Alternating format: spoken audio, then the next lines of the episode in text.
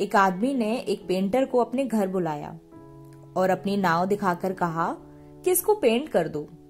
उस पेंटर ने पेंट लेकर उस नाव को पेंट कर दिया, लाल रंग से, जैसे कि नाव का मालिक चाहता था। फिर पेंटर ने अपने पैसे लिए और चला गया।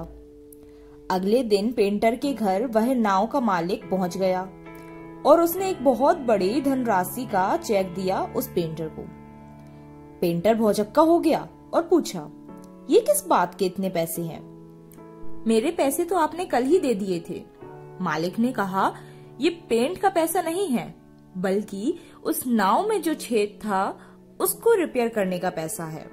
पेंटर ने कहा, अरे साहब, वो तो एक छोटा सा छेद था, सो मैंने बंद कर दिया था।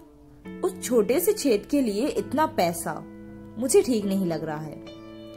मालिक ने कहा, दोस्त तुम समझे नहीं मेरी बात।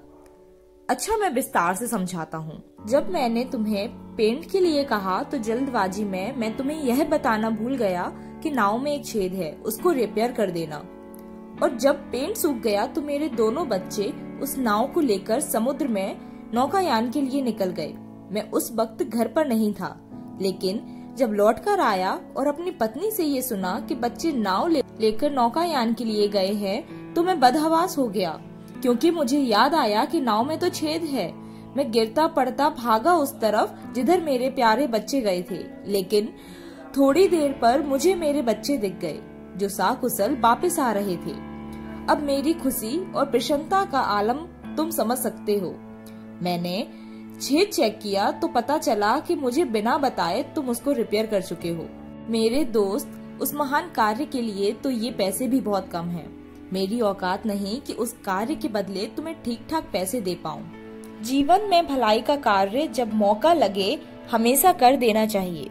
भले ही वो बहुत छोटा सा कार्य ही क्यों ना हो, क्योंकि कभी कभी वो छोटा सा कार्य भी किसी के लिए बहुत अमूल्य हो सकता है।